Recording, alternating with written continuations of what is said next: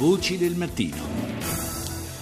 E torniamo a parlare di Grecia, lo facciamo con il collega di Repubblica in diretta appunto da Atene, Matteo Pucciarelli, autore di eh, due libri molto interessanti, Cipraschi e poi Podemos, la sinistra in, eh, spagnola oltre la sinistra, eh, anche perché diciamo in qualche modo cerchiamo di eh, fare anzitutto un paragone, se è possibile azzardarlo, tra eh, eh, diciamo la sinistra eh, greca, la nuova sinistra greca di Syriza e eh, appunto la nuova sinistra spagnola di Podemos, visto che Podemos eh, è data in grande crescita in Spagna e, e la cosa interessante soprattutto ai fini delle prossime elezioni politiche eh, iberiche appunto in programma in autunno. Eh, è possibile intanto azzardare un paragone tra le due realtà?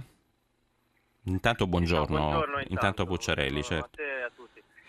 Ma sì, assolutamente, il collegamento è evidente. Io ricordo alle scorse elezioni Uh, qui a, ad Atene, il giorno prima del, del voto, sul palco, il comizio di chiusura, c'era Pablo Iglesias, il, il segretario generale di Podemos, che ha parlato subito prima del comizio, del, del comizio di chiusura di, di Tsipras. Questo per dire che c'è un collegamento molto forte tra le due sinistre che innanzitutto siedono gli stessi banchi parlamentari in Europa, quelli certo. della sinistra rosso-verde.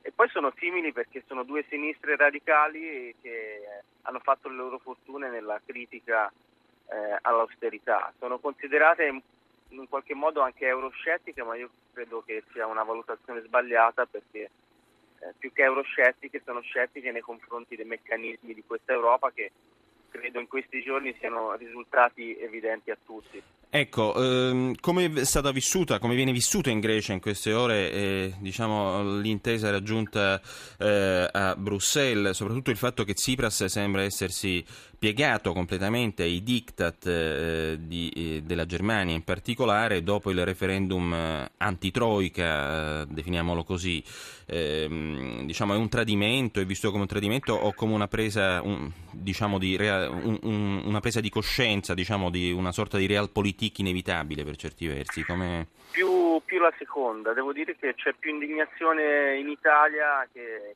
che qua in Grecia, mm. eh, nel senso che le persone riconoscono a Tsipras il fatto di essersi, eh, di essersi davvero speso con, tutte, con, con tutta la forza possibile in una sfida che era davvero proibitiva. Mm-hmm. Eh, il referendum è servito in un qualche modo a dare un sussulto di, di dignità a un popolo che in questi anni ne ha, ne ha viste di tutti i colori, ha dovuto subire acriticamente misure durissime. Mm-hmm. Dovrà continuare a farlo, però insomma si è preso una, una piccola una piccola rivincita ideale mm. che però eh, sembra aver pagato a carissimo prezzo, cioè non è che eh, l'intesa eh, di Bruxelles, definiamola così, costituisce una lezione per tutti i movimenti e partiti, compreso Podemos dunque, sembra, che criticano l'attuale che, sistema di relazioni europee. È evidente che ci sia stato un intento punitivo molto forte nei confronti della, della Grecia, che di questo governo greco soprattutto mm. eh, e questo chiaramente è un po' un segnale, eh, è un avvertimento nei confronti delle, delle sinistre come quella di, di Syriza in giro per l'Europa. C'è Podemos, ma in Irlanda c'è lo Sinn Féin che potrebbe vincere le elezioni, le prossime elezioni irlandesi, mm. a, almeno a vedere dai sondaggi. Anche in Portogallo c'è una sinistra molto forte. Io credo sia un avvertimento a questi tipi di movimenti, con il rischio però non ci si accorge che così facendo poi si dà, si dà maggior forza invece a tutti quei nazionalismi davvero euroscettici in giro per l'Europa, che sono un po' l'altra medaglia, l'altra faccia della medaglia rispetto alle misure eh, di austerità che si sono viste in questi anni in Europa. Ecco, eh, quindi secondo te eh, in conclusione la vicenda diciamo di Syriza, di Tsipras di questi giorni, cosa può insegnare a Podemos e al suo segretario Iglesias, che molti, per l'appunto come dicevamo in precedenza, vedono già come vincitore delle prossime elezioni politiche spagnole?